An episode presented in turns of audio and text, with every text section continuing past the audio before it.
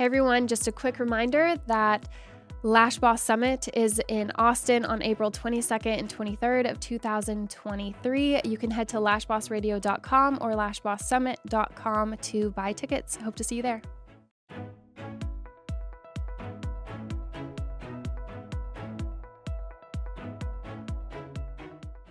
Hey everyone, welcome back to Lash Boss Radio. I'm Shelby, your host, and today I wanted to talk about some of the biggest things that lash artists struggle with.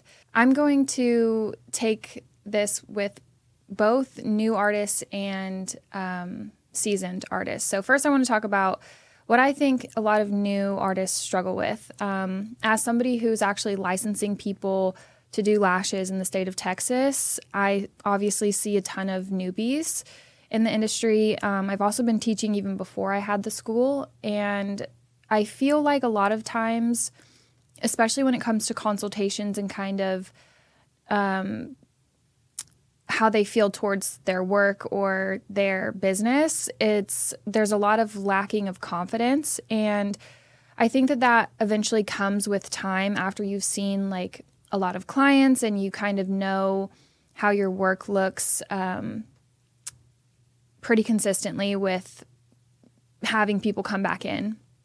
You know that if somebody has poor retention and most of your clients have great retention, you would be able to say to a client that's having bad retention, hey, this is not normal for any of my other clients. So I really want to get to the bottom of, you know, what could be going on with your lashes. I can try something else.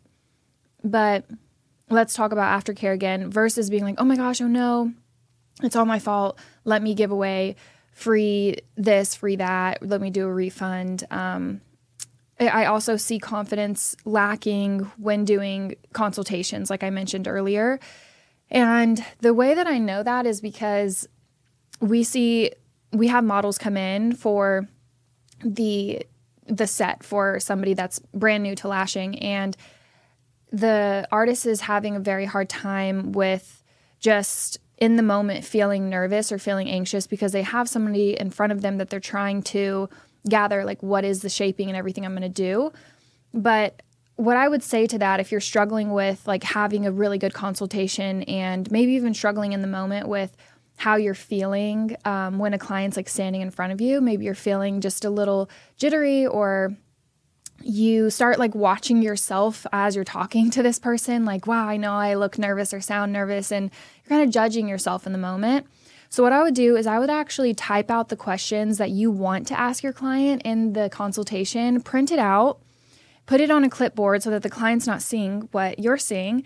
And as they're going through the consultation if you're feeling like i don't know i think some people just get nervous with like person like in-person interactions so if you're ever feeling uncomfortable, I would just look down at your clipboard and write down what they're saying. That way, you know you're going through every single thing that you want to ask them. And it's just a way to like kind of break up that tension that you might be feeling. Some people are super confident and they don't have problems talking to people. And some people even have really good memories and they know like all of the questions that they want to ask in a consultation. But there are a lot of potential questions you can ask. I did a whole episode on consultations and great questions um, for those.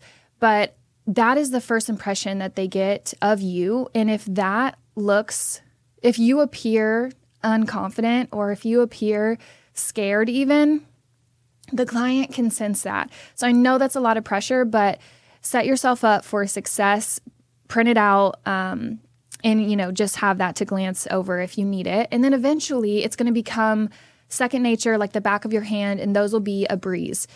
Um, when it comes to feeling confident in your skills and just retention, application, artistry, I would practice as much as you can. Do not be above doing some models over and over again until you are applying lashes in industry standard time 100% coverage, there's zero stickies. You're super confident in all of your pictures, and um, you can see that those models can come back in two weeks, even, and just make that part of the deal. Like, hey, I need somebody to come in for a free set, and also you'll come back in in two weeks after that, just so I can see the retention. And do that on friends and family as much as you can until you you get to this point of, um, you know, you you can see that there's like a pattern. You can see consistency in your quality. That way when you start seeing clients, you're kind of skipping that awkward growing stage with your clients, with your paying clients, and you've already worked that out, all of the kinks, you know, with um, your friends and your family, who you know potentially could turn into clients too. For for me, it def- definitely did turn into that. I still, um, I've talked about on the show that I had five clients to start out with, and one of them was my cousin. She still comes to us, and it's been like ten years. So anyway, confidence is one of the biggest things I see. Second thing is professionalism. So if you are starting out and you've been using texting as a method to book appointments, or if you go back and forth via email, make sure that your spelling and grammar is, you know, punctuation, everything is perfect.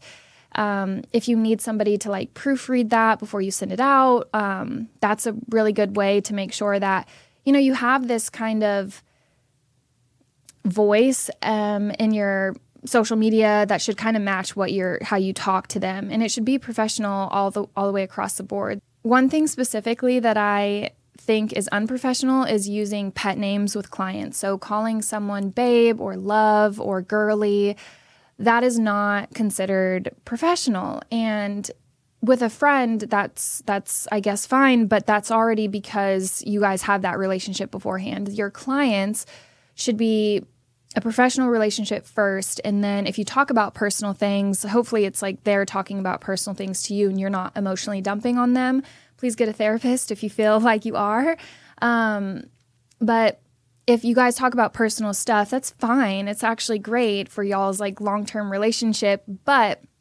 make sure it's always professional first so make sure you're always checking in with them saying how is your how are your lashes doing? How'd they hold up? Do you want any changes to your set when we, you know, start your fill? That way, there's always this like line that's there. And then, how was your weekend, or what do you have coming up? And it's it's okay to talk about things that aren't, you know, that are you know just personal too. That's okay. So, um, I had mentioned if you use texting as a medium to text your clients, that can be a place where just naturally people are going to want to bend the rules a little bit. So clients might use texting as a quick way to say, like, hey, can we switch my appointment over? Or hey, um, I'm going to be late. Or you, you're just going to find that there might just be a lot of like favors being asked of you. You probably don't have your doctor's phone number. And if you think of like a doctor's office, for example, that's a place where everyone is very professional and there are policies and everything that people adhere to the, even the times given to patients as available times for their next appointment is very slim and you just take whatever you can get so when we are texting back and forth with our clients and we are allowing them to reschedule their appointments not charge no-show fees but we have a no-show fee policy you know then that line really starts to get blurred and you're going to run into these problems where eventually you're going to be sick of it. You're going to have a lot of clients that kind of feel like they're running over you, don't respect your time and policies, but it actually starts with you. So I would just say kind of revisit your policies, make sure you have a way that's not texting for clients to communicate with you. Something that really helps artists with their clients keeping the appointments that they booked originally is obviously not texting clients in the first place, but giving them a few options versus like a wide range of options to book. So when they're at their appointment, say, hey, um, in two weeks, I have Monday at four, Tuesday at three, Thursday at one, versus saying, I, okay, like let's say it's a Wednesday today okay, next Wednesday, I have any time between like 10 and 2 available. What time works? Oh, 12, 15? Okay, cool. So now you've like really limited yourself to what you can book in that rest of the time because you might have broken up a space that could have been for a full set and now can only be for another type of service. When you break up also across the week versus like just the day, so let's say you um, you're telling them I have Wednesday at 10, 1, and 6 p.m. That's a, that's a great like first step. But you could also do one step further and say you have Monday, give them one time, Tuesday, give them another one time, etc. Booking systems are also starting to we're starting to see more booking systems like have these parameters that clients can book within. So to minimize gaps and to maximize flush scheduling within your appointment book, booking systems are kind of assisting with like giving clients only a few options. So Forest is one that does that really well. Um, specifically, I, I know that one, but hopefully others will follow suit. So if you are shopping around for a booking system, ask that person that you're doing like that discovery call with, like if they have that as an option and how to how to do it in your system because a lot of times the appointments that we see on our books that aren't flush are ones that we didn't book ourselves. It's the client booked it online. But you could also just call that client or uh, message that client um, via email and just ask, hey, like I saw that you booked this appointment. Thank you so much. Is there any way that you can come at 1 or 3 p.m. instead of 1.30 or something? That way I can squeeze in another client. If not, no worries. I can still see you at that time. Um, just doing that, usually 99% of the time, the client's like, yeah, absolutely. And they make it work. The third thing that I'll mention for new clients is with application. So before you start taking paying clients, make sure that your skills are at a level that you would pay for yourself. If you would get lashes done by you, knowing the way that you do them, that's a good sign. Um, if people are willingly coming back for fills, even if they were just your model or something, that is a good sign. If you're seeing that your work is growing out pretty, that there's not a lot of like twisting or turning, breakage, or um, stickies when they come back in two weeks and you still have a lot of lashes intact, that is a great sign. If you're seeing poor retention, wonky lashes growing out, stickies, um, lots of clumps of adhesive, or if you're just struggling with your speed, it's not time to take paying clients yet. I would still take models. And it's actually not always like a long time before you get really good if you practice every single day. You could even practice on a mannequin, but if you can just get someone in your family or a friend to consistently just hang out with you, lay down, um, you guys can listen to a podcast together, or music together, catch up, and it could just be this fun little session that you have with a friend while you're kind of perfecting those skills that you desperately need in order to be an artist that can charge what lashes are supposed to be worth. Otherwise, you're going to be really struggling to get clients because you kind of um, ju- like jumped too soon and then you're going to be discounting your work and saying like having model calls or like discounts every single month and that actually hurts your business because when you're constantly discounting your work people that are seeing these posts of you discounting don't ever think oh wow i must i must call her and get in because she's almost fully booked. They actually think the opposite. They're like, this girl's always running a discount. She must have no clients. So take the time to work on your artistry and application and make sure that you take good classes. Don't just take a class because they're in your area or your beauty school is offering it. Sometimes those classes are trash, like honestly. So it's okay to invest a little bit of money and go travel somewhere else because you know that your money is going to be put somewhere where that person is going to be dedicated to seeing you succeed. So it's so necessary to only purchase lash courses from reputable companies, reputable educators, and not just someone down the road. Um, one thing with pricing too is a really good educator that has a good program, a good manual, and just has a has a great um, class is not going to be undercutting her courses. They're probably not discounting their courses at all. So search around if you need any recommendations. I have a few. Um, I believe there's an episode maybe it was like 99 or 101 or something, but it was classes that I recommend because I've taken them myself. But yeah, there's there's some really good ones out there, and um, if you need help, you can always message me on Instagram, Shelby the Lash Boss, and I'll help you out and see where you're at and see you know who's around you or who's coming to your area. Now we're going to talk about seasoned artists, what I think they struggle with. So it's so sad, but I see a lot of people that have quote unquote made it in the industry where they're kind of like in their prime, they're doing classes, they're really consistent on social media. They're very recognizable. If you were to go to a conference or trade show or something, you'd recognize who they are. Um, and then you just see them disappear. And they sometimes come back and they're like, hey, I just took a break from social media because I've been struggling with burnout or mental health or something. And then it happens again. And then sometimes I leave the industry completely. And it breaks my heart because I think that a lot of people who've been in the industry a while or who have achieved like a certain level of success, they have a lot of internalized like pressure.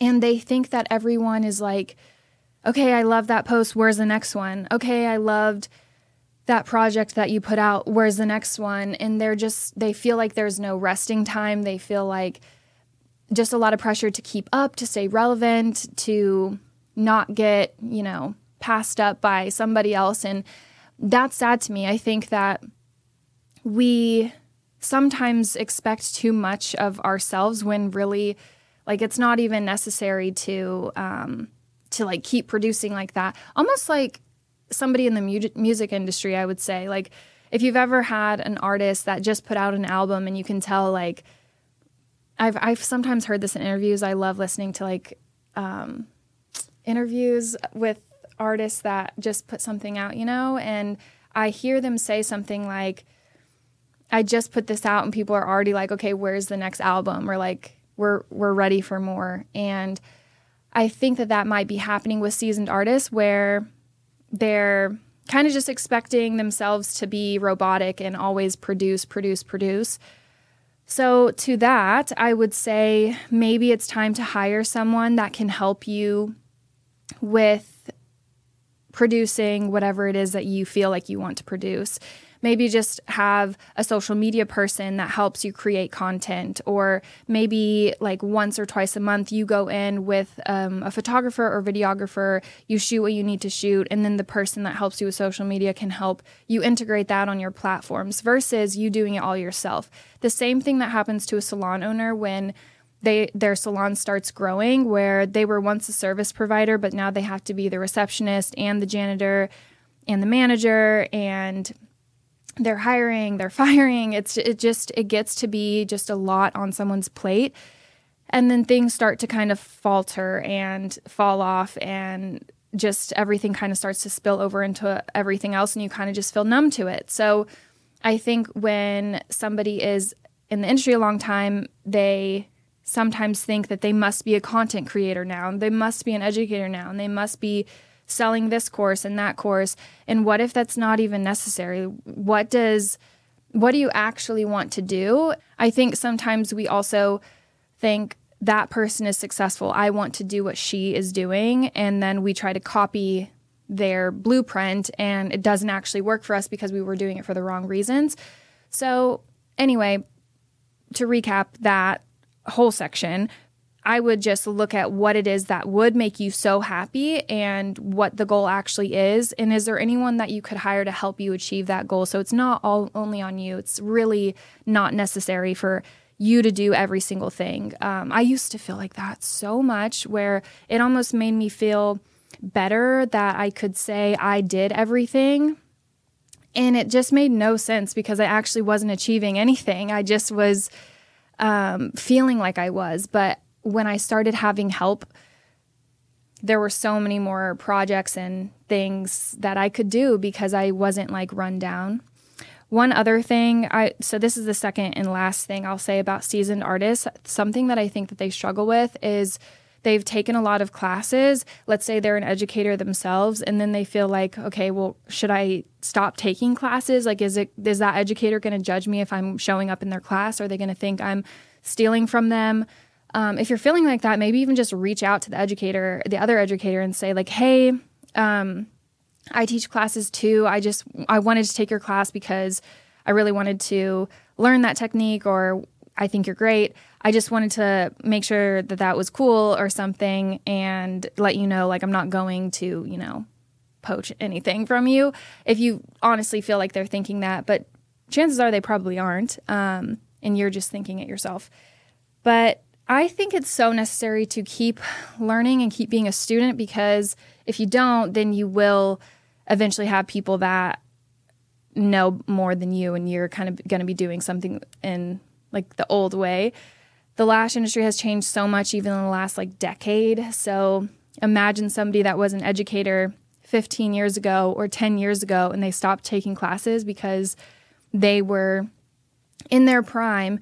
At this point, almost everyone in the industry knows more than you do because you haven't taken a class in that long. I don't I can't even think of anybody who would do that, but I'm just giving an example. So if you don't take more classes or educate yourself anymore, um, and if you just become an educator and you don't do lashes yourself, I kind of feel like that's the same thing. Um, if you are an educator, you should still be doing models here and there so that you can kind of still know what you're talking about and know what you're doing and trying as new products come out, trying those things and being able to offer that experience and knowledge to your students is super necessary. So, hope you guys enjoyed this episode. I know it was a little all over the place. I am, this is my first episode I'm recording of the day, and so that one's always like a little off. But anyway, thank you guys so much for tuning in. I'll be back very soon with the next episode.